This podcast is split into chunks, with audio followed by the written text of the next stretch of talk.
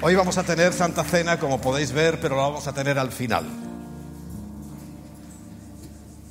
Mientras tanto, es momento de saludar a todos los que están en este momento siguiéndonos por eh, internet. El Congreso también se siguió por internet. La verdad que es una gran bendición que podamos usar esta herramienta que está puesta ahí y como acabamos de cantar, todo lo que viene del enemigo, que, es para mal, en las manos del Señor se transforma para bien. Y quiero recordar a los que han sido postrados en su cama, esta palabra me la, me la, ha confirmado el Señor en mi corazón, que os diera la orden de que os levantéis de esa cama, porque ya la victoria fue ganada. Si crees, conforme a tu fe te será hecho. Y siento en mi corazón que vamos a ver una victoria completa. La tuvimos en estos días en los cuales hemos podido disfrutar en el redil de un tiempo extraordinario. Y no hablo del clima que también nos acompañó, sino un tiempo espiritual, un tiempo de bendición, un tiempo de victoria, porque en días como estos, donde vemos cómo la muerte ruge alrededor nuestro y no para, pero sin embargo sabemos muy bien que las promesas de Dios son sí y amén en Cristo Jesús. Y sé que vienen ataques y vienen pensamientos y viene una violencia espiritual en el corazón de muchos y ahora es el tiempo de que esas palabras se hagan una realidad, porque solo los valientes arrebatarán el reino de los cielos. Amén. Solo los valientes.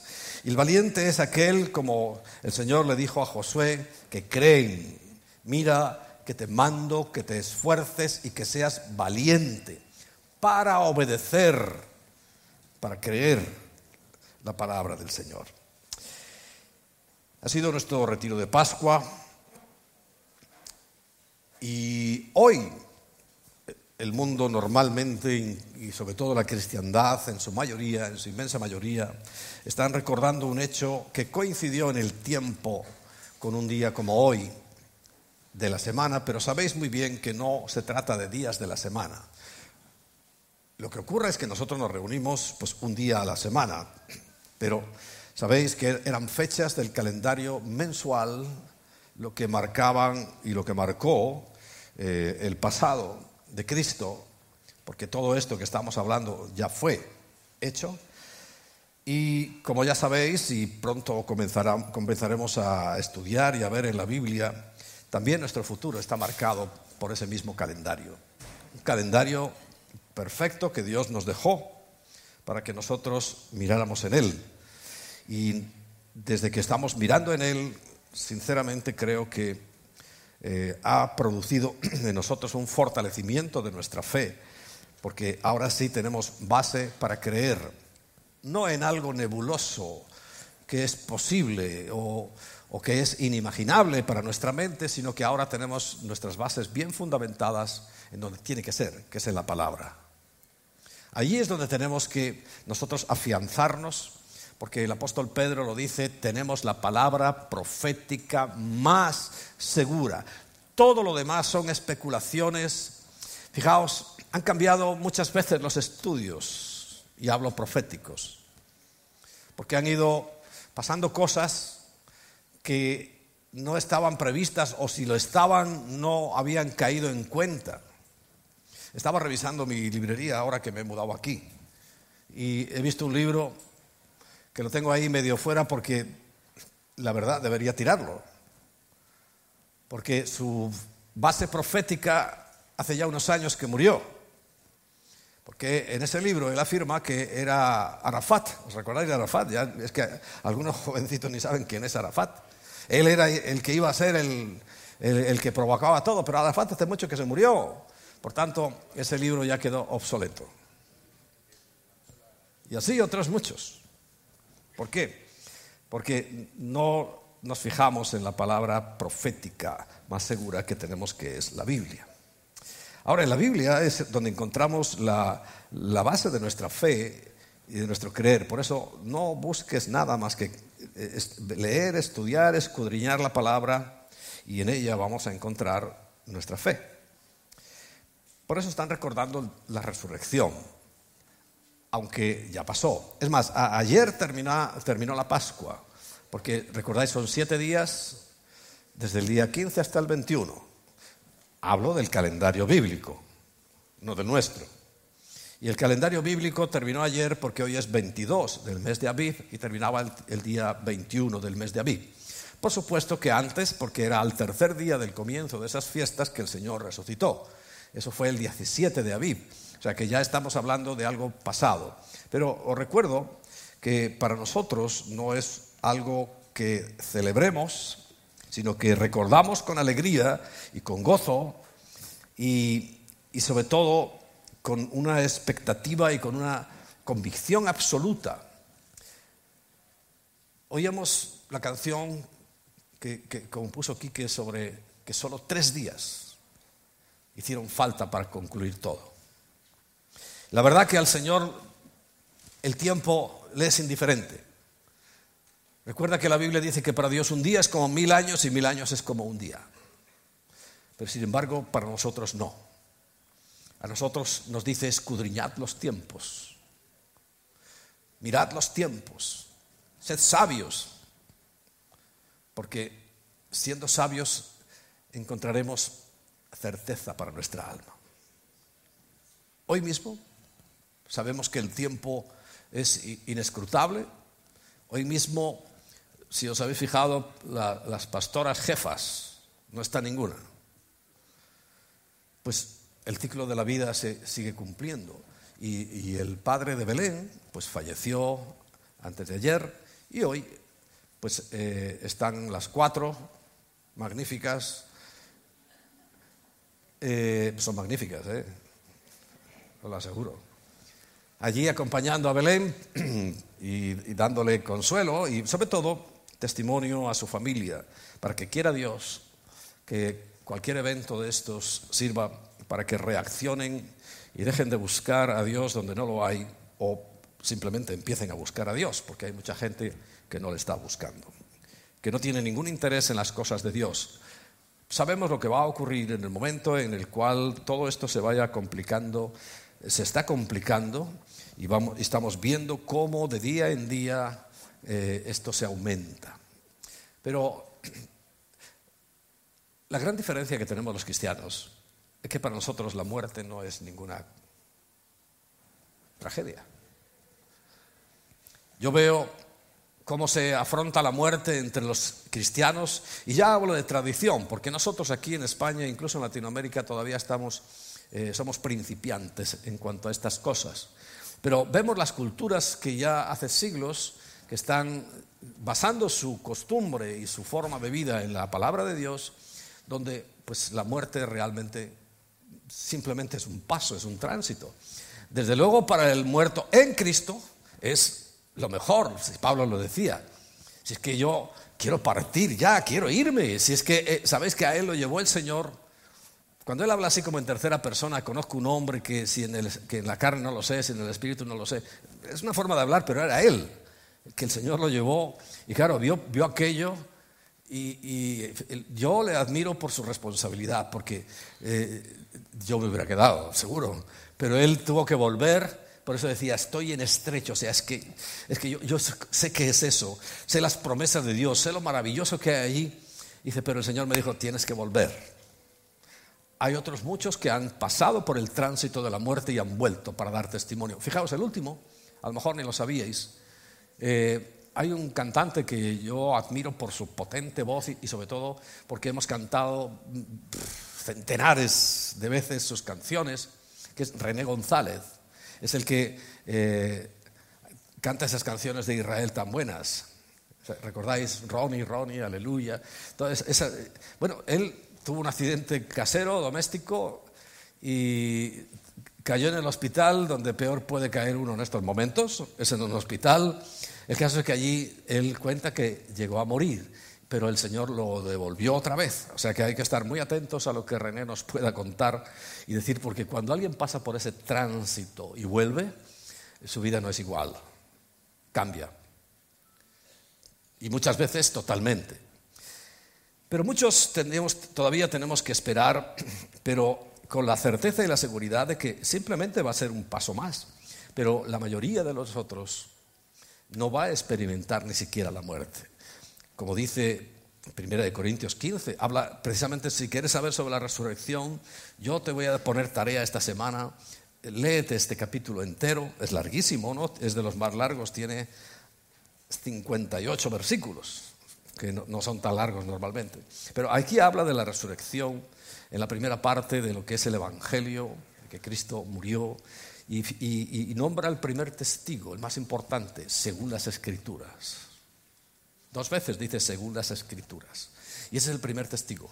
Luego sabemos que dice que se apareció, y lo dice también, pues primero a aquellas mujeres, a los apóstoles, y llegó un momento donde había 500 personas, más o menos un grupo como el que estamos aquí, y ahí se presentó. Dice, de los cuales, dice, algunos todavía viven, otros ya han partido con el Señor. O sea que tiene que haber mínimo dos testigos, y la palabra sería suficiente. La Biblia es el suficiente testigo. Porque, ¿sabes por qué es testigo la Biblia? Porque ya lo había dicho. Ya estaba anunciado y tal cual fue anunciado, así se cumplió. Por eso ese testimonio es más que suficiente, pero aún así se presentó a muchos. Y sobre todo, ahora nosotros somos testigos de esa resurrección, porque hay un poder que opera que es el poder de la resurrección. Porque es que cuando Cristo se levantó de aquella tumba, es que ya no hay nada, no hay ni un solo poder en el mundo, en el universo, que pueda ser mayor que ese. Porque primero es la mayor muestra de amor. Primero, eh, quítate de la cabeza que alguien lo mató. Si el mismo Señor lo dice, si yo mismo puse mi vida y yo mismo la volví a tomar porque tengo poder para ponerla y tengo poder para volverla a tomar. Y Él tenía que pasar como ser humano, como nosotros, como en la carne, por ese mismo tránsito y mostrar lo que en el futuro nos aguarda. Yo hablé mucho sobre la resurrección, recordáis, hace unos meses. Y hablé porque eh, pues hoy están enterrando al, padre de Belén, pero ya era un hombre mayor, enfermo. Pero como recordáis cuando murió Nicolás, que era un joven que estaba entre nosotros, con, además lleno de vida y entusiasmo, pero sin embargo muy tocado por la enfermedad, pues eso, cuando es un joven el que muere es distinto. Y, y aproveché y traje aquellos mensajes, no sé si lo recordáis, sobre la resurrección que fue una palabra creo que no podemos olvidar nunca, porque si tú olvidas la resurrección, no eres cristiano no eres cristiano. Serás cristino, serás un creyente en, las cosas del cristianismo, pero no se trata de eso. Aquí no se trata de que seamos creyentes en las cosas del cristianismo. Hay mucha gente que le gustan las cosas del cristianismo, porque es bueno. Recuerda que toda nuestra sociedad, todo el sistema de vida que todo el mundo quiere, hasta para destruirlo, está basado en la Biblia. Está basado en, el cristianismo y en el judaísmo, pero el judaísmo está basado en la Biblia. O sea, quiere decir que Dios nos marcó el camino que nosotros tenemos que seguir.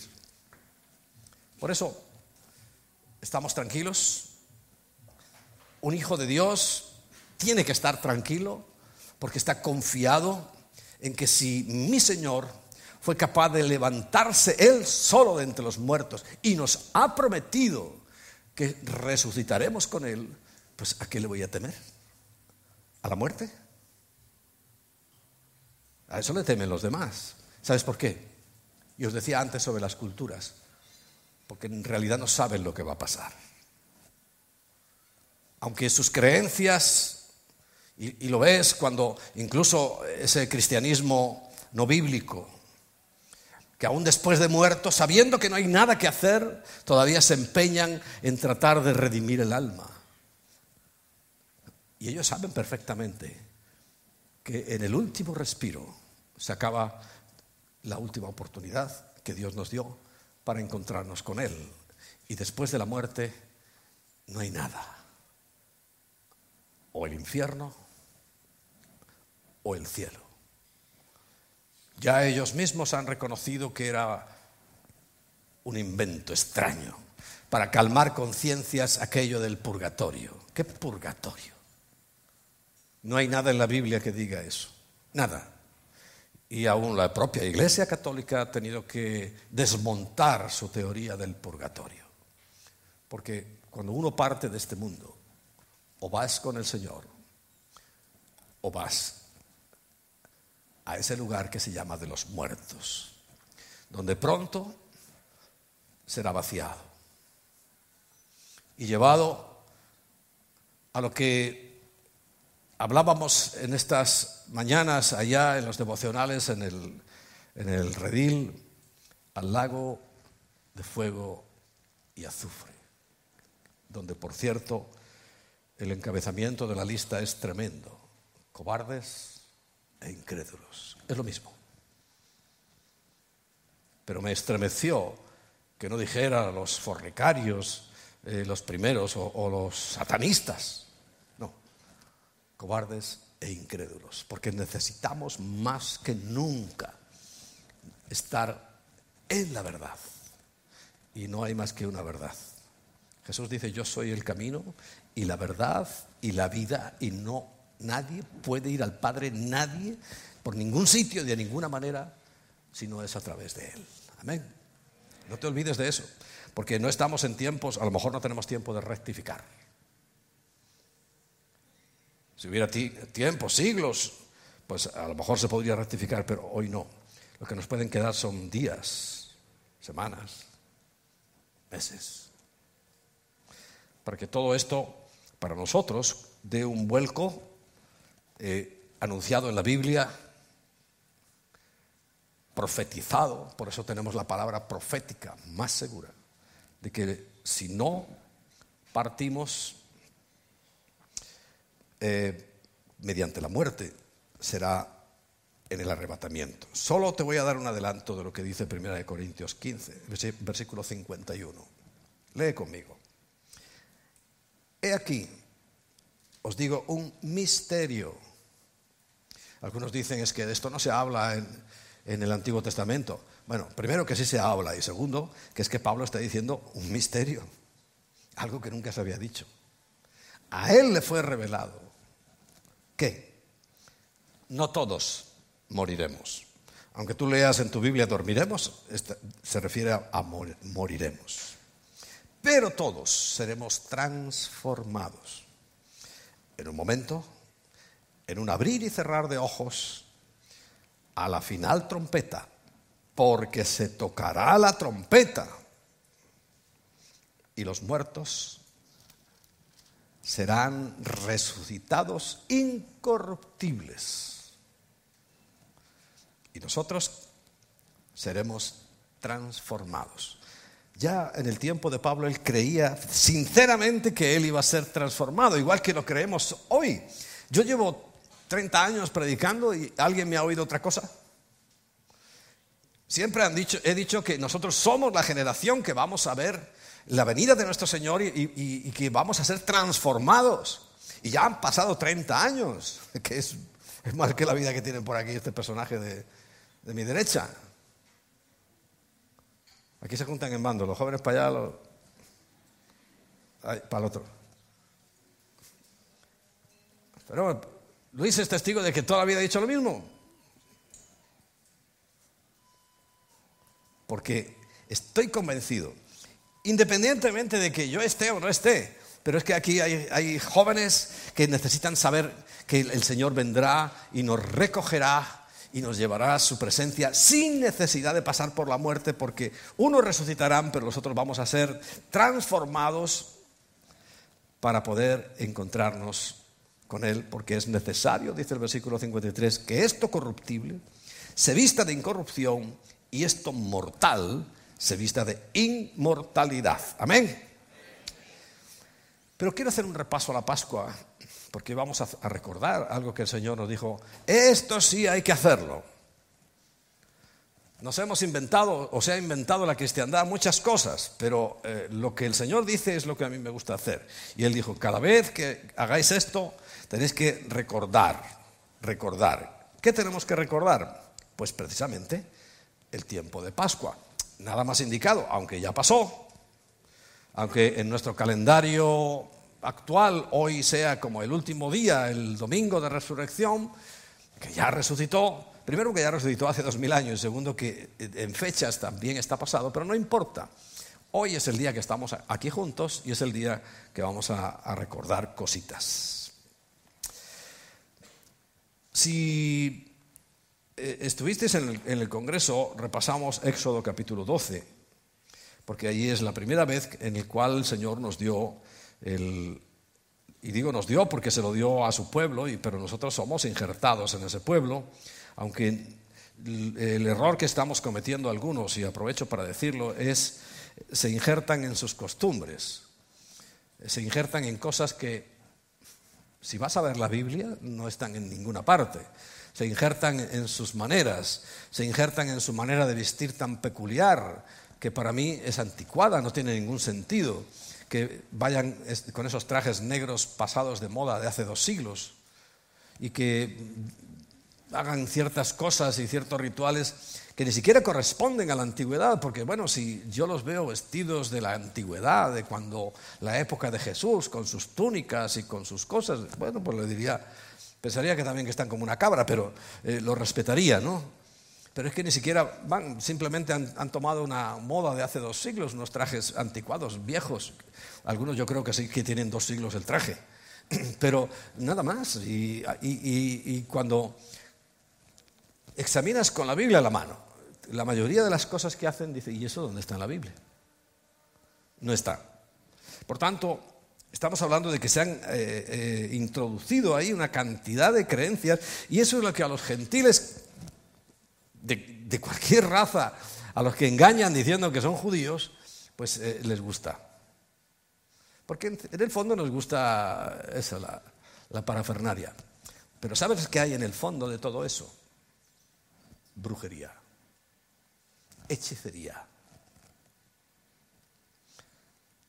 No sé cuánto tiempo, pero ya hace más de un año que prediqué algo, que la hechicería nosotros creemos que es un, brujo de la tribu, ¿no? Con unas maracas haciendo bobadas, ¿no? Sabes que esa palabra en, el Nuevo Testamento está como farmaquía. Farmaquía, la misma palabra que, es la farmacia o la farmacéutica. De tal manera que mucha de la medicina que nosotros estamos usando es brujería, farmaquía. Y es el espíritu que ha salido y está destruyendo montones de vidas la farmaquía. Pero ya hablé en su día y hoy no quiero desviarme más de, este asunto. Pero todo entra a formar parte de ese conjunto de cosas que siempre, siempre el ser humano ha buscado eh, con tal de agradar a Dios, pero por caminos equivocados o alternativos. Y recuerda, lo que dice el Señor es, yo soy el camino y la verdad y la vida, y nadie puede venir al Padre si no es por mí.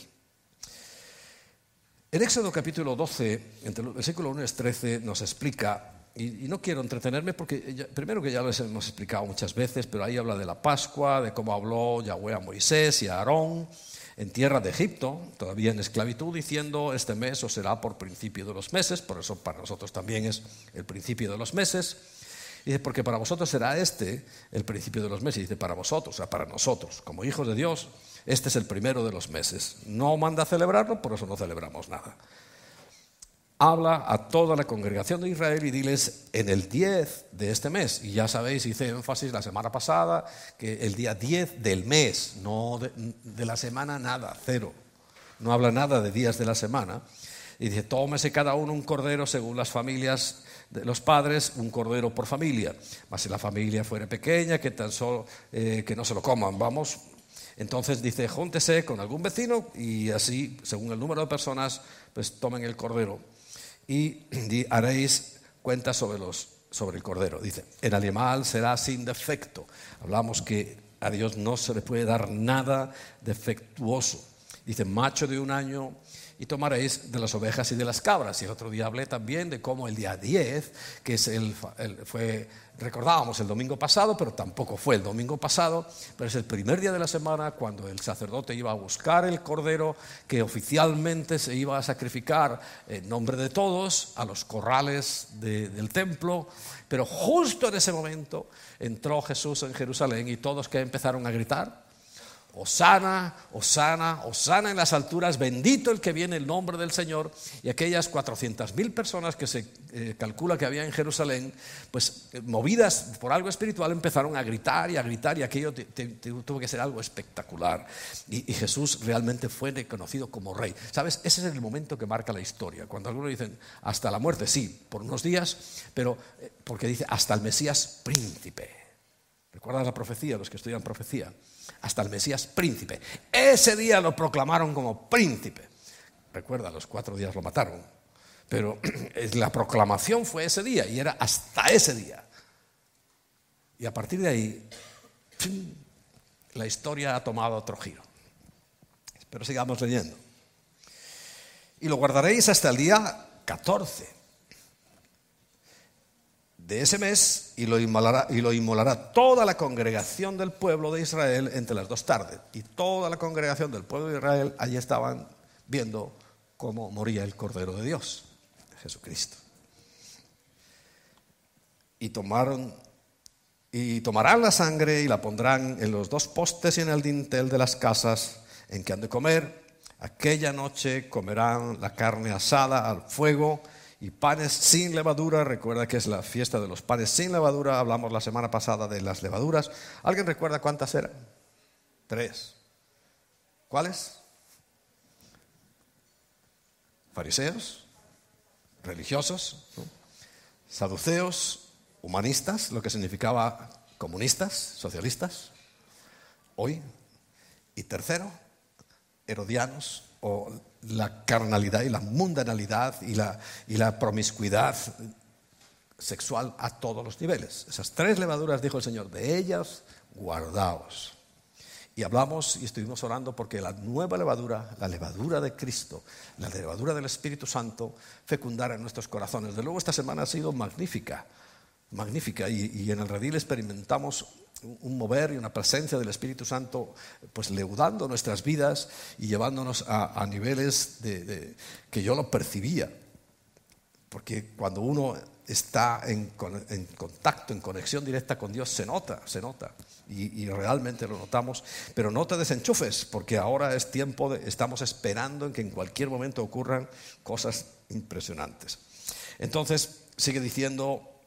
Eh, ninguna cosa dejaréis de él, y lo que quede hasta la mañana será quemado en el fuego, y lo comeréis así, ceñidos vuestros lomos, vuestro calzado en vuestros pies y vuestro bordón en vuestras manos, y lo comeréis apresuradamente. ¿Por qué? Porque es la Pascua de Jehová, la Pascua de Yahvé. Por eso, o Yahvé. No pienses que es la Pascua de los judíos, porque todos cometemos ese error, que son las fiestas de los judíos. No, son del Señor. La Pascua de los judíos, no, es del Señor, es de nuestro Padre, es de nuestro Señor porque dice y vuelve a aclarar lo que es la Pascua, que es pesaje, es pasar de largo, y pasaré aquella noche por la tierra de Egipto y heriré a todo primogénito en la tierra de Egipto. Ayer por la mañana tuvimos una oración, ya no solamente por los primogénitos, sino por todos los niños. Creo que fue un momento muy bonito. ¿Los devocionales los estabais viendo? ¿Los que no estabais allí? ¿No? ¿Sí? ¿Los estabais viendo? Ah, y la sangre, dice, os será por señal, y esto os será por memoria, dice el 14, y lo celebraréis como fiesta solemne para Yahweh durante vuestras generaciones y por estatuto perpetuo lo celebraréis. Bien, todo ese repaso, porque quiero recordaros unas cositas. Primero, cuando se estableció era una fiesta familiar. Cada familia tenía que sacrificar su cordero y hacerla en su casa. Cuando se le cambió, pues también lo dice la Biblia, ¿no? En, Deuteronomio ya le dice, cuando yo escoja un lugar, que sabemos que fue Jerusalén, entonces allí celebraréis la Pascua y ya será la familia de Dios entera. O sea, se volvió de familiar a algo congregacional, institucional. Todo el pueblo participaba y recuerda, cuando Jesús entra es porque todo el pueblo estaba expectante para que el sacrificio oficial del Cordero del templo se llevara a cabo. Pero eh, eso cambió porque en el año 70 de nuestra era, sabéis que los romanos arrasaron con Jerusalén, especialmente arrasaron con el templo, y otra vez quedó reducida pues, al ámbito familiar. Volvieron otra vez a celebrarla en sus casas, a recordarla en sus casas. Luego, pues ya más adelante, como tuvieron que adaptar toda su, eh, su, liturgia, vamos a llamarles, toda su forma de, tener cultos a, Dios, tuvieron que adaptarlo a, las casas y a las sinagogas, porque ya el templo no existía. Y hasta el día de hoy sigue sin existir. Por eso todo se, va haciendo en las sinagogas y en las casas. Pero durante ese tiempo, es lo que os estaba diciendo antes, se ha llenado de una simbología que a veces es muy extraña. A veces no la encuentras en la Biblia y se han añadido muchos elementos que recuerdan más a lo exotérico que a lo bíblico. Por ejemplo, ellos hacen la cena esa famosa de la Pascua, allí incluyen elementos que no están en la Biblia, por más que lo he buscado yo no encuentro eso. Como poner un huevo, un huevo cocido. No, encontrarás en la Biblia de ninguna manera que Dios dijera nada de eso. Sin embargo, es una cosa importante y le dan importancia y dejar un sitio libre. No hay nada de eso en la Biblia. Entonces, eh, yo decidí ya hace un tiempo, pero especialmente el año pasado, de ya romper definitivamente con lo que no esté en la Biblia. Porque, hombre, si, si salimos de Guatemala para meternos en Guatepeor, estamos saliendo de unas tradiciones X, que no son nada bíblicas, y nos vamos a meter en otras que tampoco lo son. No. Entonces, lo mejor es ceñirse a la palabra y, ver lo que ahí está escrito. Y cuando uno va a la palabra, pues te das cuenta de que hay muchas cosas que no están en la Biblia, pero sí tienen mucho componente exotérico. Te voy a decir algo. Eh, hay una base de la brujería y la hechicería común que es mucho más potente y poderosa que se llama la cábala. Lo digo porque a lo mejor algún despistado eh, está siguiendo a esta tal Madonna que ha formado su religión de la cábala, como a veces somos tan descerebrados y oigo que oís músicas X y estáis oyendo a lo mejor a esa señora que es una satanista de tomo y lomo, o sea, del, libro, que tiene su propia cábala, que es brujería, y a lo mejor estáis tan contentos oyendo su música y creéis que es buena y todo. Yo te lo digo para que vayas tomando nota porque eh, el Señor dijo con rotundidad, el que conmigo no está, contra mí está. El que conmigo no siembra, desparrama. O sea que no hay medias tintas. Eso es lo que a todos nos encantaría y es lo que yo repito para que no te confundas. No hay lugares intermedios, no hay zonas grises. O se es blanco o se es negro. Y el primer devocional, si lo visteis, en el redil la vieron seguro, no sé, bueno, no todos porque alguno estaba ahí desfallecido en la cama todavía. Pero el Señor lo que primero que me mostró es la última iglesia, la de la Odisea. O eres frío o eres caliente. A los tibios los vomitaré de mi boca. Es tiempo de definir eso porque es la última iglesia, somos la última iglesia, hablo en general, y ahí es donde el Señor nos dice, hay mucha tibieza. Y la tibieza, tenlo por seguro, no puede, un cristiano que ha nacido de nuevo no es tibio, no es tibio. La tibieza significa que hay muchos que en aquel día me dirán, ¿recuerdas Mateo 7:21? Señor, Señor, no hicimos en tu nombre muchas cosas.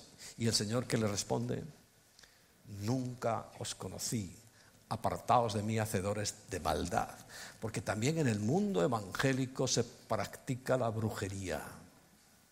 Sí. Todo hay que investigarlo. ¿Recordáis cuando, eh, y todavía para muchos es una realidad, esas caídas hacia atrás? ¿Recordáis, no? Es brujería.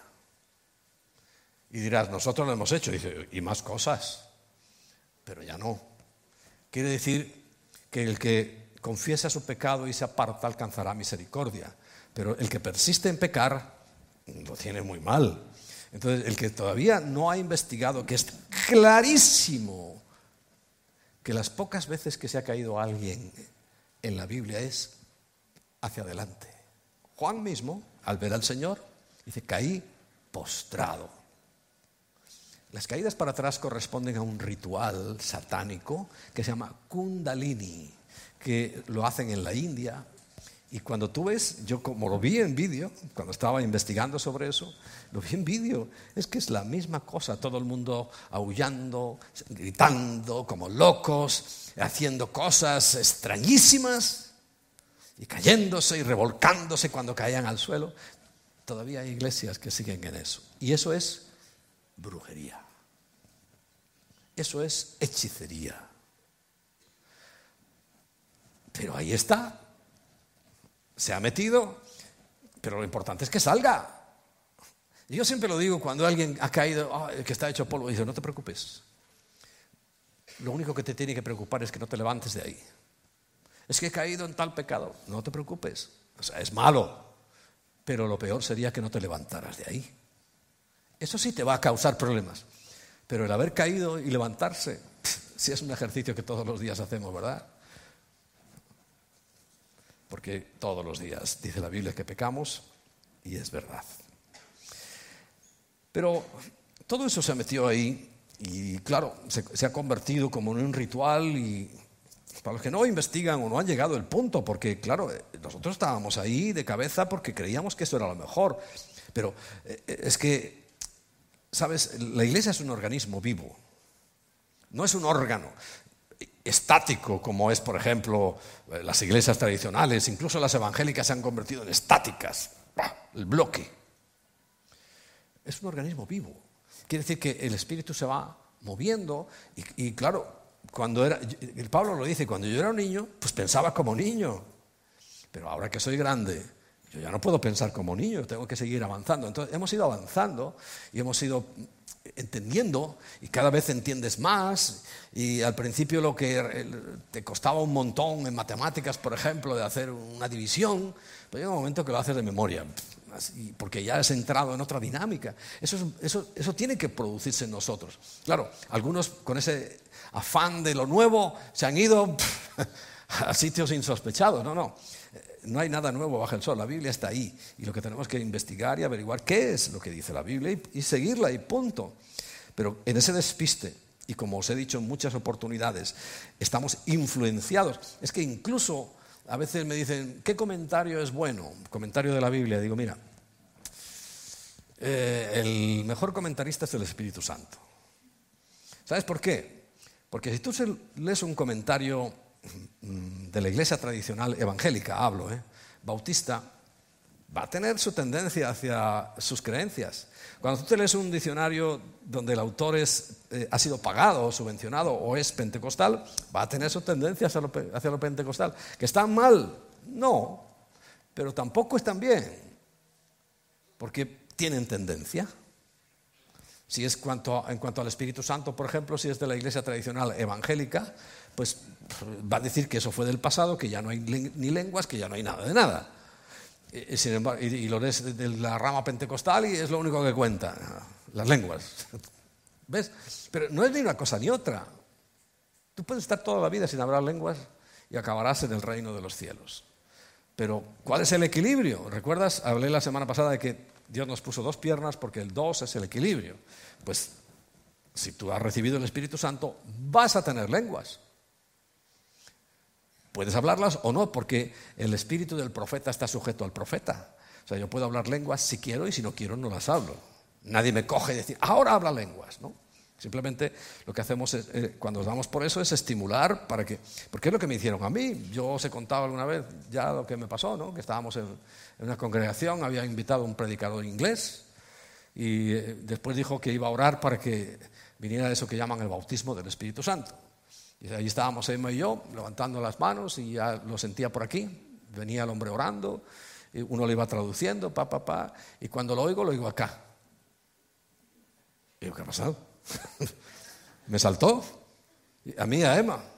Pero bueno, ahí nos quedamos. Pero eh, claro, terminó de orar, para allá me voy como una flecha. Eh, oiga, ¿por qué no oró por nosotros? dice, ah, ah, sí, me acuerdo de vosotros. Dice, que vosotros ya tenéis lenguas, ya tenéis la presencia del Espíritu Santo. dice, ¿cómo? dice, sí, sí, ya la tienes. Lo que pasa es que no quieres hablar. Yo soy muy cortado para eso. Y era verdad. Dice, mira, había unas cortinas así como estas, pero detrás había cosas. Y dije, métete ahí detrás y empieza a hablar. Tú, lo que te salga. Y efectivamente, me fui para allá y empecé a, no, recuerdo qué, pero empecé a hablar y hablar y cuando me di cuenta, ¡pum! Me solté. Pero era porque el espíritu del sujeto, el profeta está sujeto al profeta, no, no, no me puede obligar nadie a hacer algo, ni profetizar, ni hablar en lenguas. Las tengo, pero están sujetas a mí. ¿Te aclara eso? Para que lo sepas. Por eso hay profetas que han decidido callarse y no es bueno. El profeta o, hablan mucho o no hablan nada. Hay que ser equilibrado. Entonces, bueno, esto les ocurre y les ocurrió porque, claro, el, verdadero sentido de la Pascua para ellos, hablo del pueblo de Dios, el pueblo judío, eh, por haber negado la visita, la visita del, Mesías, su primera venida, pues eh, perdieron de vista totalmente su propósito porque el propósito, recuerda cuál era, salvarlos. Pero ellos desecharon absolutamente ese propósito.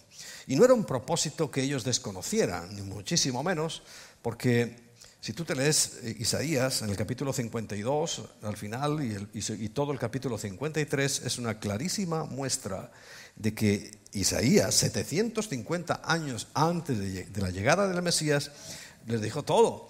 Hoy hay una polémica, que al final yo no sé si es verdad, pero que tú le vas a preguntar a un religioso, oiga, ¿y qué opina usted de Isaías 53? Porque habla de Cristo. Y dicen, yo es que no lo he hecho nunca todavía, dicen que lo eluden, que ni saben, que no les interesa. ¿Por qué? Porque claro, hablar del Mesías sufriente, tú lees Isaías 53 y es el Mesías sufriente, el que murió en la cruz. A ellos les interesaba el otro el que viene como rey, el león. ¿Habéis visto las crónicas de Narnia? Es muy bueno para, que los niños lo vean ahora en esta época, ¿no? Y las crónicas, las crónicas de Narnia es un león enorme, gigante, que es el que finalmente da la victoria, ¿no? Bueno, eh, pues, eh, ¿qué, ¿qué, estaba diciendo yo que se me ha ido la olla? Porque hablé de Narnia. ah, Isaías 53, claro. Eh, eh, entonces, pues para ellos eh, es que sería reconocer que, no viene el león, que no viene el conquistador, sino que tiene que venir el que entró en un borrico, el, que, el Mesías sufriente, el que tú lees Isaías 53 y es que narra perfectamente. Y, yo, yo destaqué algo de Isaías 53 que es lo que me impresiona. Muchas cosas. Pero el versículo 11 me impresiona. Dice, verá el fruto de su aflicción, de la aflicción de su alma, y quedará satisfecho. En medio del dolor, que le dolió muchísimo. Pero dice, verá el fruto y quedará satisfecho. Porque ¿cuál es el fruto? ¿Qué es lo que vio en aquella cruz? ¿Qué es lo que él estaba viendo? Te lo digo. Ahora aquí sentados. Y el domingo pasado y el otro. Y, los que estaba viendo esto. Que cientos, que miles, que millones de personas, por ese sacrificio, por reconocer ese sacrificio, iban a ser salvos. Por eso dice que verá el fruto de su aflicción, de la aflicción de su alma y quedará satisfecho. Y yo siempre le agradezco al Señor eso. El Señor, yo soy, tú me viste.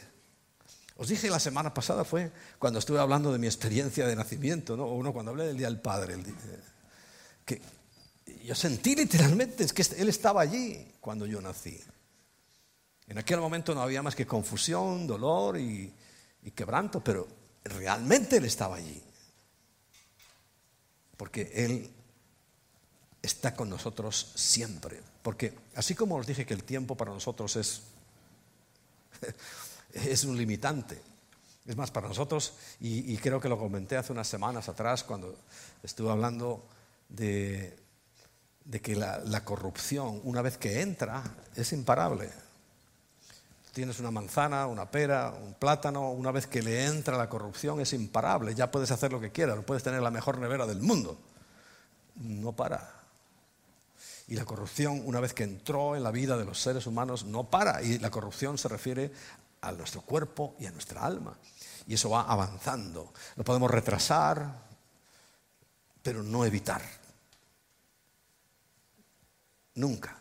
Por eso, ¿cuál es el gran mérito de Jesús? Que Él venció esa corrupción. Recuerda, lo acabamos de leer, 1 Corintios 15, por eso te he dicho, léelo en tu casa, como devocional, léelo como meditando, para estudiarlo porque ahí dice que esto corruptible ¿eh? se va a volver en incorruptible. ¿Pero por qué? Porque es una nueva vida, no es una reforma de la vieja. La vieja ya entró la corrupción y no la podemos evitar. Y aún como cristianos es que tú sabes perfectamente, porque yo siempre que creo que, quiero que seamos cristianos honestos, no falsos, no hipócritas. La hipocresía es de lo peor. Y tú sabes que tienes crisis. Y tú sabes que hay momentos en que, eh, si eres sincero, dices, es que no creo. Pero te, digo algo, no pasa nada. Dios lo sabe. Es que en algunos momentos los discípulos tuvieron que decirle al Señor, ayuda a mi incredulidad. Porque le estaban diciendo, es que estoy en blanco, es que no, no estoy creyendo nada de lo que me está diciendo. ¿Y tú crees que Dios los desechó por eso? No. Eso es honestidad delante de Dios. Yo muchas veces he tenido que llegar delante de Dios y decirle, Señor, yo voy a hacer algo, pero no tengo ni idea. No sé qué es esto, pero lo voy a, enfrentar en tu nombre. Sinceridad. Porque recuerda, ¿cuál era la levadura buena? La de sinceridad y la de verdad. Entonces, no es verdad que siempre estés bien. No es verdad que siempre estés en, en la gloria de Dios. No es verdad. Y es que alguien me lo dice y yo le tengo que decir en su cara, no me lo creo.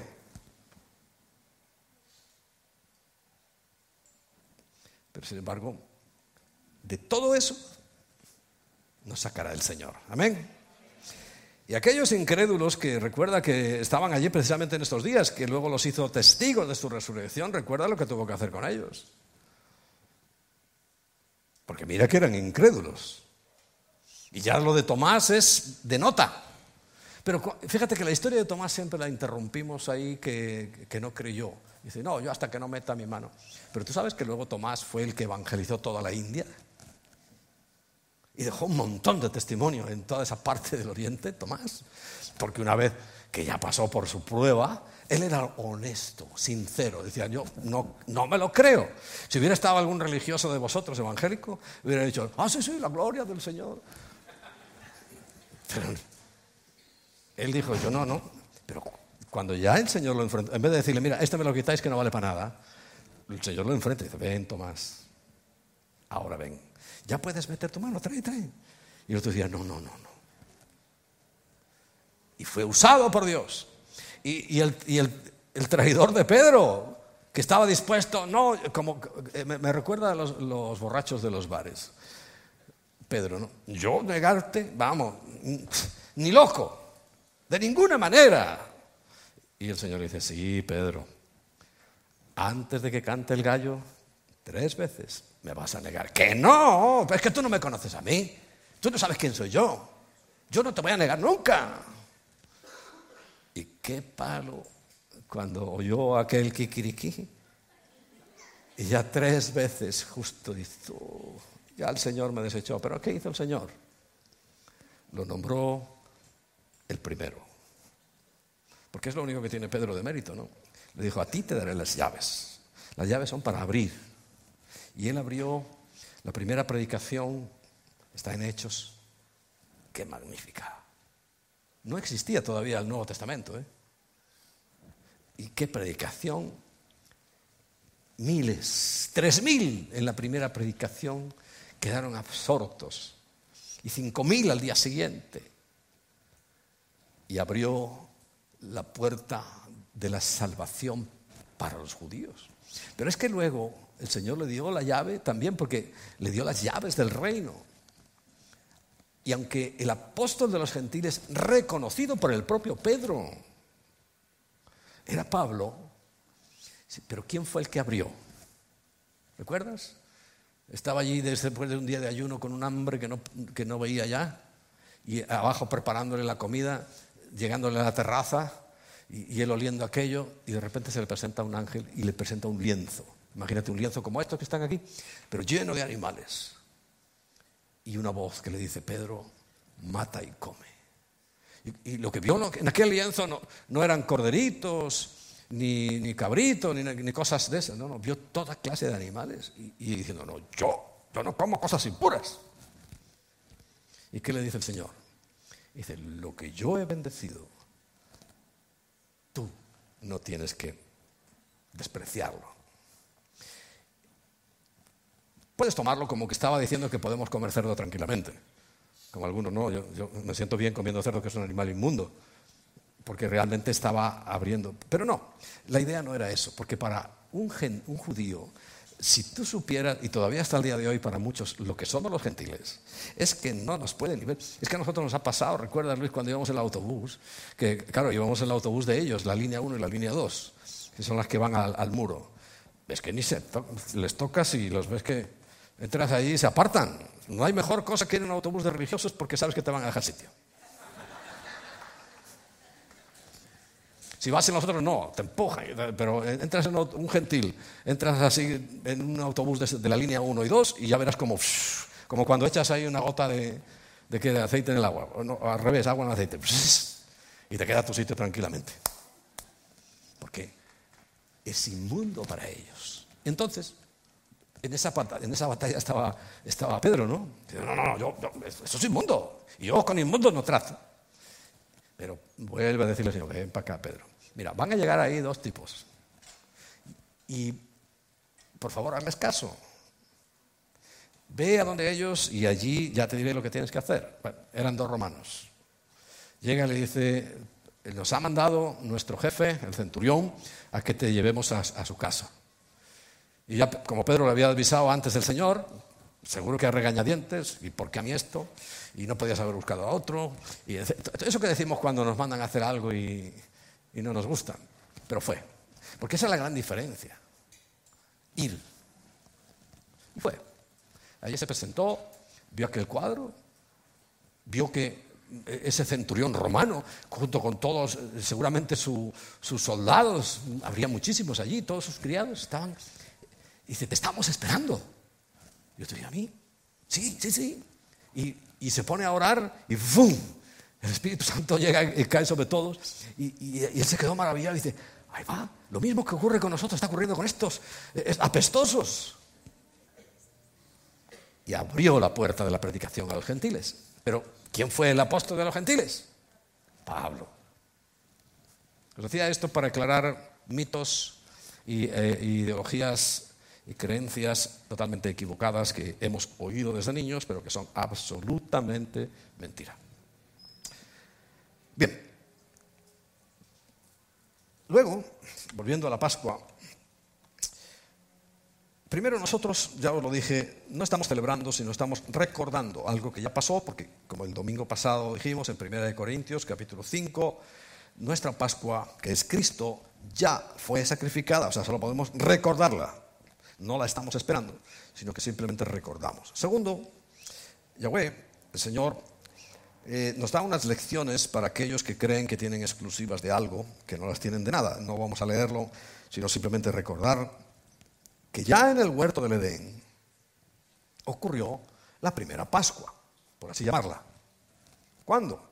Pues cuando el Señor baja y ve aquel cuadro que habían pecado, ¿qué hizo? Pues la primera muerte. Sacrificó un animal, porque si no, ¿de dónde sacó las pieles para vestirlos? Las pieles era del primer animal o animales, los sacrificó Dios mismo para eh, mostrarles el camino de que en lugar de matarlos a ellos, que eran los desobedientes, dice, voy a sacrificar un animal. Y fue Dios mismo el que inició ese proceso de Pascua, que la Pascua significa que pasa la muerte por delante de nosotros, no que no la merezcamos. No te equivoques en eso. Sino que mereciendo la muerte pasa por delante de nosotros. Entonces ya empezó a hablar de Cristo ahí mismo en el Edén. Empezó a mostrar el camino de que iba a ser que alguien iba a sustituir al que tenía que morir, Adán y Eva, por otro. Es más, ya claramente cuando habla con Satanás se lo dice, tú me vas a herir en el calcañar. El calcañar es esto. Y dice, pero yo te voy a aplastar la cabeza. Pero esa, herida en el calcañar fue esa muerte que estaba muy contento. Pero ¿qué, ¿qué ocurrió? Que al tercer día se le escapó. Resucitó. O sea que fue eso, como una herida en el calcañar, porque la muerte no tuvo ningún poder sobre él. Lo que tiene poder es la resurrección para nosotros, para él y para nosotros. Y eso lo tenemos que meditar. Y dice, si ya Cristo resucitó, ¿por qué yo me voy a acobardar? Que eso es lo que a mí me está preocupando, que nos acobardemos. Y me está preocupando porque estoy viendo hijos de Dios que están acobardados. Acobardados. No significa que uno no tenga preocupación. El año pasado por estas fechas no sabíamos ni qué hacer.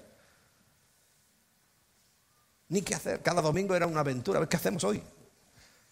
Pues teníamos que aparecer ahí con una pared en blanca detrás. Otro día no sabíamos ni qué hacer, pero avanzando y avanzando y avanzando.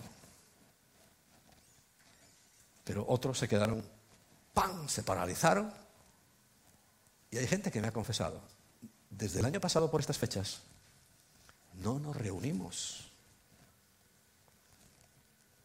Esto lo he oído yo, bien lo oyó Emma directamente. No nos reunimos. Tremendo. Pero el Señor me mostró, y yo, perdón, cuando algo es rotundo en la palabra, tengo que decirlo. Yo estaba preparando mi devocional y, siempre tengo que decirle, aunque, yo tenga preparado, me da lo mismo. Yo siempre le digo, Señor, ¿qué quieres que hable? he podido echar eh, toda la semana y ahí eh, vengo muy temprano y empiezo a repasar las notas y a orar, pero hay veces que el Señor ahí sentado me ha dicho, no, quiero que hables de esto. Sin embargo ellos se paralizaron. Y me mostró los cobardes irán al lago de fuego y azufre. Tremendo. Y, miedo tenemos todos. Ayer mismo, cuando estábamos saliendo, ahí a última hora, ¿verdad? Con Ernesto haciendo un, certificado para ver cómo justificamos, porque sabíamos que estaba la Guardia Civil por aquí y la Guardia Civil por allí. Nos tenían acorralados. Pero ya sabes lo que pasó, ¿no? Hay que salir. Y resulta que llegamos, por cierto, ya conocía yo a esos guardias, porque son los que se ponen en el puente del arzobispo. El puente del arzobispo lo conocéis, no es un puente estrecho, y eso era así en la antigüedad, porque ahí justo es donde se paraban los soldados y, todo el que venía con sus mercancías, eh, alto ahí, ¿dónde vas? ¿Qué traes? Vino la cosecha, vale, vale, acá. Y había uno ahí recaudando. Y luego que pasabas el puente, ya podía seguir. Por eso es estrecho. Bueno, pues la Guardia Civil ha pillado el truco y allí nos pilló hace dos semanas que traía Jonathan a él y nos pillaba a los dos ahí. ¿Y dónde vienen?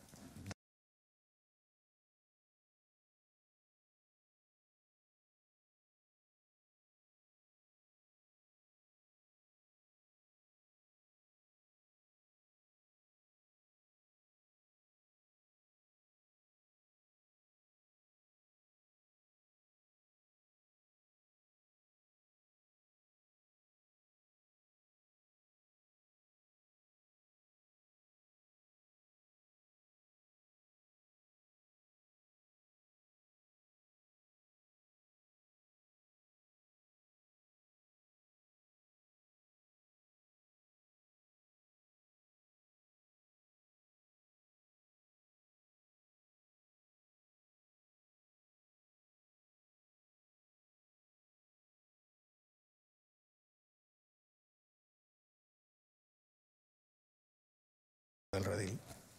¿Y qué? Ah, le dije, de trabajar. Y dice, sí, ¿en dónde? En el redil. Y dice, como le vi la cara que puso, digo, sí, sí, yo soy pastor y él también, y nosotros trabajamos ahí. De jueves a sábado yo trabajo ahí, todas las semanas. Ah, bueno, bueno. Le enseñé ahí el papel. Muy bien. Y los mismos chicos estaban, pues son guardias jóvenes, estaban ahí, cuando me los encontré otra vez, se ve que ya nos conocíamos, o sea, nos identificamos. Y, yo le dije la verdad, ¿de dónde vienes? ¿Del redil? No le dije, si ya te lo dije hace dos semanas. ¿Y de qué? Pues hemos estado haciendo un seminario. Eso es legal. Pero claro, nosotros no, lo pillamos. Entonces ya se hicieron certificados. Y, todos los que pasaban, para ir para allá nos inventaron, bueno, que iban a comprar tierras, que iban a, visitar, a, no sé qué, de un orfanato. Bueno, una cantidad de, cosas dijeron que menos mal que no se le preguntaron porque si no el guardia dice, ah, sí, tú eres el que ibas a, a comprar qué tierra. Para allá no nos pararon, pero es que para acá a todos. Pero ¿sabes lo que ellos ni siquiera nos dejaban esa mentirilla que a veces decimos, no, eh, no, no, tenían, oye, ¿la tierra qué tal? No, simplemente, ah, ¿usted viene del redil?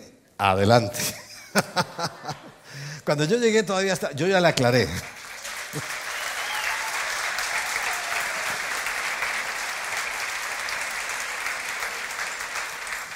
Me decía, sí, no, un retiro espiritual que usted traía el certificado en el móvil. digo, sí, sí, sí. pues ya, y todos pasaban. Y el que no era del redil, allá a un ladito, ¿eh? Pero simplemente decir que veníamos del redil, es que no dejaban ni hablar. ¿Viene del redil? Sí, ah, venga, adelante. Porque si no íbamos a decir, no, yo es que vengo de, de hacer obras sociales. Nada, ni te dejaban mentir. Pase.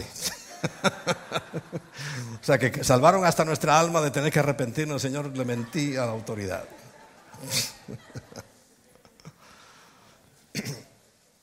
Milagros.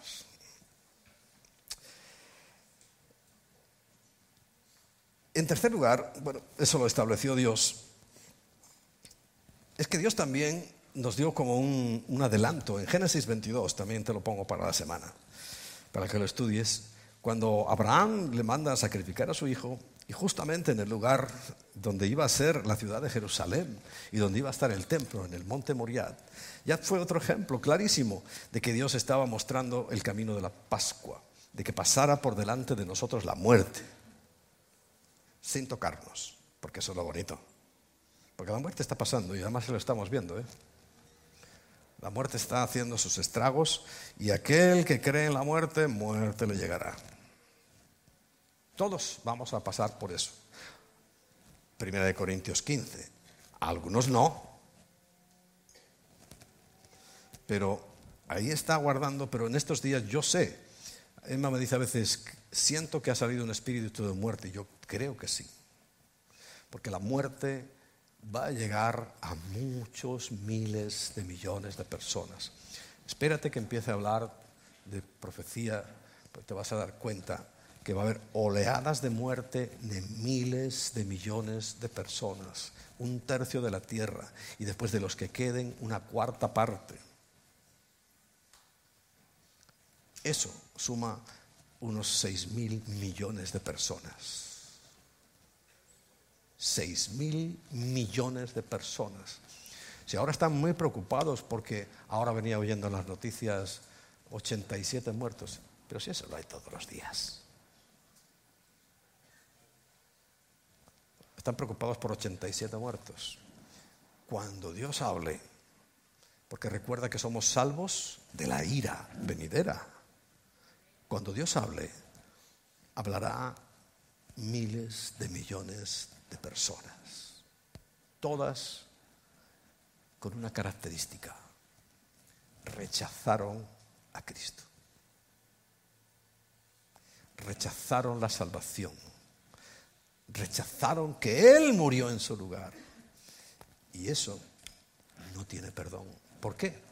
Porque es, que si yo te doy la solución y no la quieres, es que no te puedo perdonar. ¿Qué te voy a perdonar si no te estás arrepintiendo de nada? Por eso no hay perdón, porque es que la gente no cree. Muchos no creen en nada, otros creen que es su propio mérito. Yo estoy harto de escuchar ese argumento. Es que yo no he matado a nadie. Es que yo no he robado un banco. Ese argumento es zafio. A Dios no le vale eso. A Dios le vale, como algunos testimonios hay aquí, yo sí he matado a alguien, pero te pido perdón. Y ese estará en el reino de los cielos. Había dos criminales aquel día con Jesús, ¿recuerdas? Uno lo insultaba, pero el otro, ¿qué le decía? Cállate. Tú y yo sí tenemos que estar aquí, pero este no. Aunque era un criminal o un ladrón, no sé qué era. Conocía a Jesús y decía, este no tiene que estar aquí, así que tú cállate, que tú sí tienes que estar ahí y yo también. ¿Y qué le dijo a Jesús? ni siquiera le pidió perdón de nada, sino dijo, acuérdate de mí cuando estés en tu reino. Y Jesús que le respondió, de cierto te digo, hoy estarás conmigo en el reino de los cielos. Amén. Y sí había hecho crímenes. No como estos que te dicen, no, yo no, no he matado. Si eso no importa. Si lo que importa es que tú te arrepientas, aunque no hayas matado. Que sepas que es Jesús el que te salva. Eso es lo único que, Dios nos pide. Léete primera de Corintios 15, por favor, del versículo 1 al 4. Ahí está el Evangelio. Si tú solo tienes que creer que Él vino, nació, que, que murió por tus pecados, todo ello según las Escrituras, y que resucitó al tercer día según las Escrituras, y ya eres salvo. Pero ¿cuántas cosas nos estamos inventando? En estos días yo ya ni, es que ni veo la televisión. Pero cuánta gente hay por ahí en Filipinas, en esos sitios que se, están, eh, se han dado golpes, se han clavado, creyendo que eso es lo que Dios quiere. Qué ignorancia. Y qué sencillo es el Evangelio. Pero yo suplico a Dios que por favor, que, que ya lo tuvo que hacer una y otra vez, y el Señor oró para que se abriera el entendimiento y que y comprendieran las escrituras a sus discípulos. Y lo tenían a Él delante. ¿Qué nos toca a nosotros hoy? Pues yo también le tengo que decir al Señor, por favor, abre mi entendimiento. Porque no comprendo las escrituras, no comprendo la profundidad de lo que hiciste. Si todavía estás pensando que es que ahora ya eres evangélico y vienes aquí, ay, me porto bien, y eso es lo que te va a llevar al cielo, pobre de ti, pobre de ti. Y sobre todo si eres de esos evangélicos que están siempre bien. En victoria, mentira. Tú tienes que tener crisis de toda clase. Si en el mundo estamos y en el mundo tendremos aflicción, lo dice claramente el Señor. Pero dice, confiad, yo he vencido. Y estamos recordando hoy esa victoria. Él fue el que venció, yo no puedo vencer. Y es lo que yo espero que tú tengas clarísimo. Porque la noche que fue entregado, el día 10 fue seleccionado. Pero el día 13, por la noche, es que lo apresaron, porque el día 14 lo iban a matar. Entonces lo que nosotros nos recordamos no es la cena de Pascua. Ya no ponemos esa bandeja tan bonita con todos aquellos elementos, ya no la ponemos, porque Jesús no tuvo nada que ver con aquello más que Él era el Cordero. Él no comió la Pascua, Él era la Pascua. Y dice claramente en 1 Corintios que nuestra Pascua ya fue sacrificada. Nosotros no tenemos que recordar ninguna cena de Pascua. Tenemos que recordarla que el día 13, la noche en que iba a ser entregado, cuando con sus discípulos, solo con sus discípulos, tuvo aquella cena y les dijo las palabras que ahora vamos a recordar. Ya los sugieres pueden empezar a repartir. Un trocito de pan y vino. Allí no había más, ni huevos cocidos, ni hierbas, ni, ni jaroset, ni nada que se le parezca. Porque lo único que iba a presentar el Señor era su cuerpo y su sangre. Nada más. Y es lo que hoy nosotros vamos a recordar.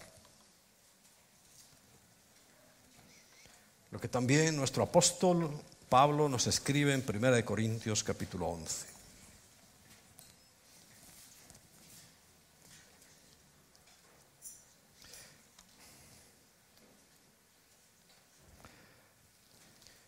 Ya podéis subir los músicos.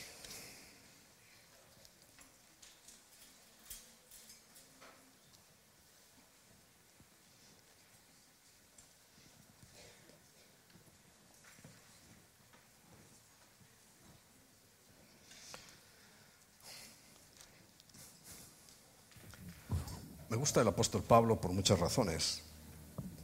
Una de ellas, siempre os lo digo, es porque es el más parecido a nosotros. Él no fue testigo de la resurrección. Hubo hasta 500 testigos físicos, pero él no estaba ahí. Él recibió el Evangelio de la misma manera que tú y yo lo recibimos hoy. Él recibió las buenas nuevas por revelación.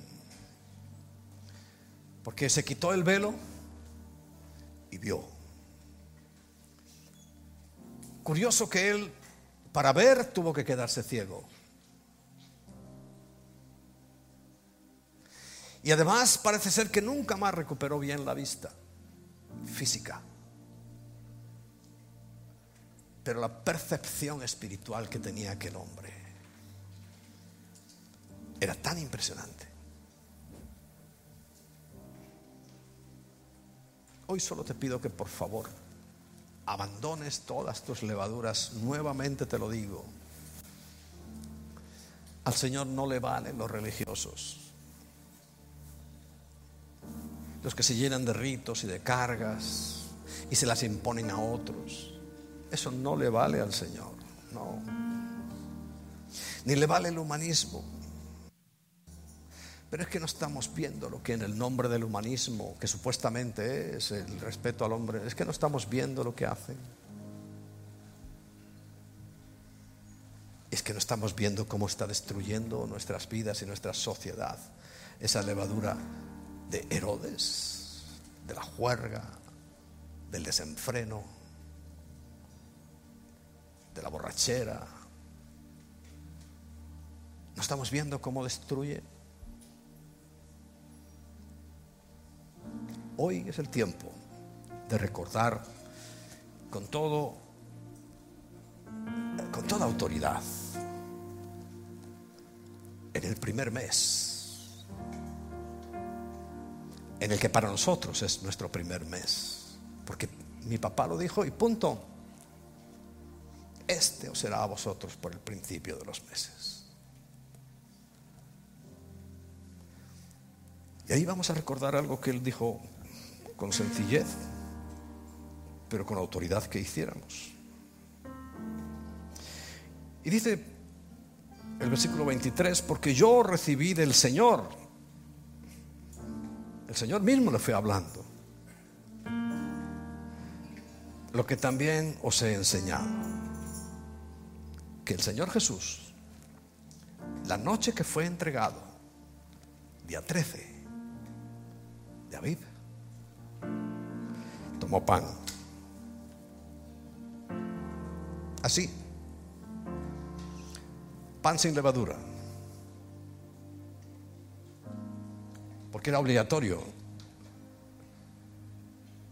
eliminar durante siete días. Y recuerda, no eran siete días, siete era perfección. ¿Y qué significa?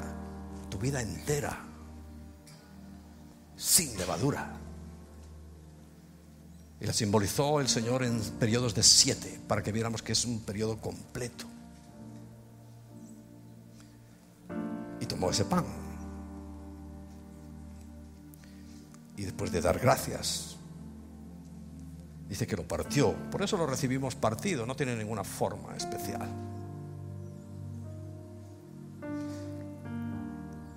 A mí la literalidad de la Biblia me gusta. Venden unos vasitos para los cristianos evangélicos, ¿no? Que ya viene con su tapita y encima el pancito redondo y solo tienes que levantar ya. No, no, no, no. Son apaños. El pan partido. Porque cuando leas Isaías 53 en casa, espero que lo leas verás que su cuerpo fue partido nuestra sanidad, por su llaga, por los latigazos, fuimos sanados. Qué importante es eso. Y es lo que ahora mismo nos toca meditar y miras este pancito y dices, Señor, tu cuerpo fue, así como está este partido por cualquier sitio, de cualquier manera, el látigo llegó hasta todo tu cuerpo y te destrozó pero para yo ser sanado. Y sabes, hoy más que nunca, vuelvo a repetir, todo el que esté postrado en una cama, levántate en el nombre de Jesús. Todo el que esté debilitado en su sistema inmunitario, ahora se refuerce hasta límites desconocidos para la ciencia todo nuestro sistema inmunitario, toda la capacidad que el Señor mismo nos dio de defendernos de toda agresión externa, sea fortalecido hasta niveles no conocidos en la ciencia. Hoy necesitamos más que nunca ver milagros, vivir por fe. Y la fe es que cree que ahora todo tu sistema inmunitario, toda la capacidad dada por Dios mismo de defenderte de cualquier agresión, de cualquier virus, de cualquier bacteria, sea natural, artificial o como sea, en el nombre de Jesús, ahora no podrá entrar en tu cuerpo. Y si entra, te defenderás con éxito. Por sus llagas fuimos nosotros curados. Come tranquilo, porque Él pagó ya el precio de tu sanidad. Comamos.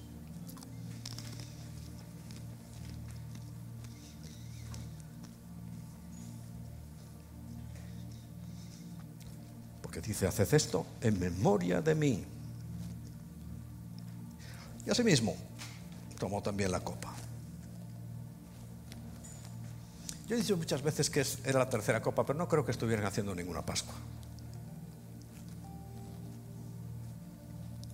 Tomó la copa de vino.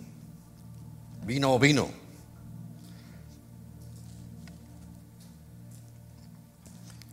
Y les dijo, después de haber cenado, esta copa es el nuevo pacto. Escúchalo bien, nuevo pacto en mi sangre.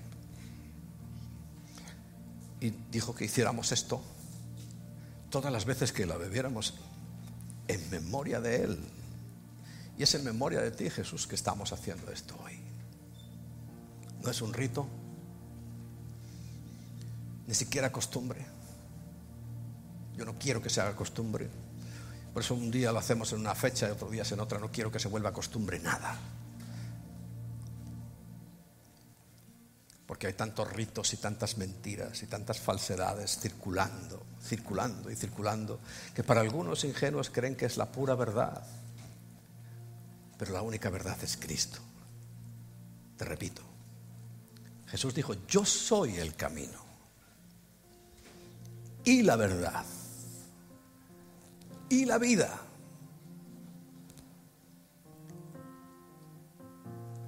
Yo te invito a que nos levantemos para brindar.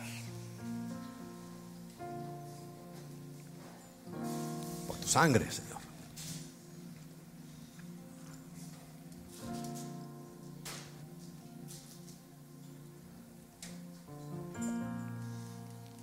Solo por tu sangre, Hoy lo reconocemos, Señor Jesús. solo por tu sangre. No hay ningún mérito de nuestra parte. Solo por tu sangre. Nada podemos aportar más que creer que esto fue así. Puedo estar contigo. Y solo puedo darte gracias, Señor. Solo por tu muerte. Me diste vida Y hoy estamos recordando cuando, Cuando resucitaste. Tu victoria también también fue, fue mía. Puedo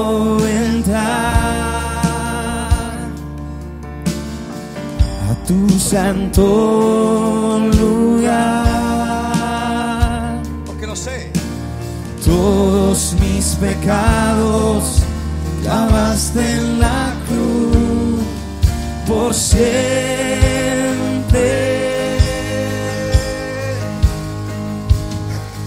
y siempre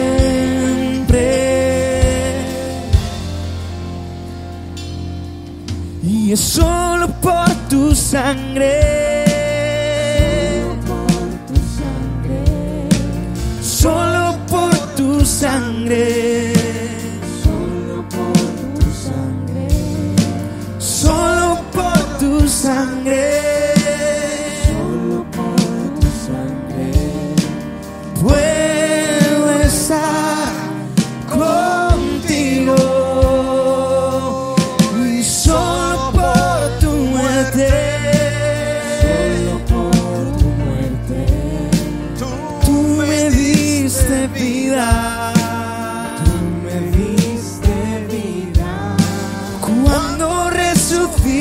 Levanta tu copa y díselo. Tu victoria también fue mía. Aleluya. Puedo entrar a tu, a tu santo lugar. Porque yo sé Todos mis pecados clavaste en la cruz por siempre.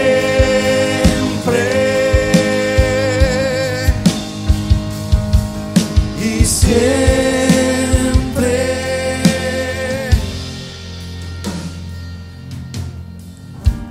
Puedo entrar. Ahora tengo libre acceso al Padre.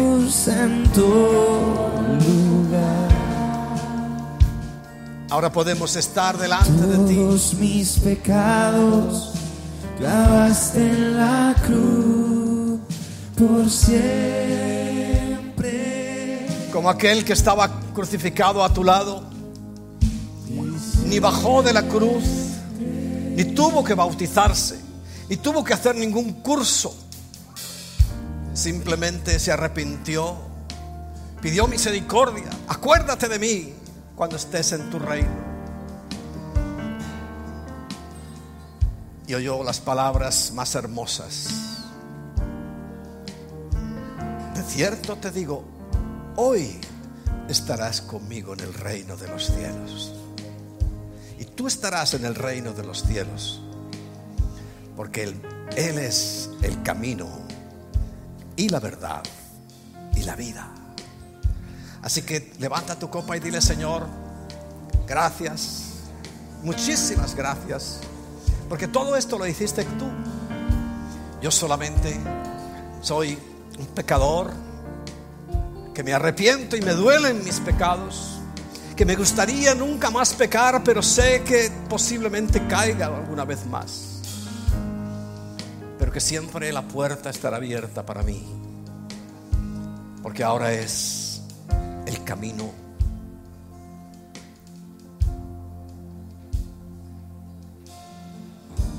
Puedo entrar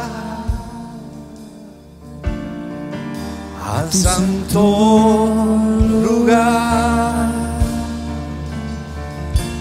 Todos mis pecados clavaste en la cruz por siempre y siempre, oh Jesús. Puedo entrar al tu santo lugar. Todos mis pecados clavaste la cruz por siempre.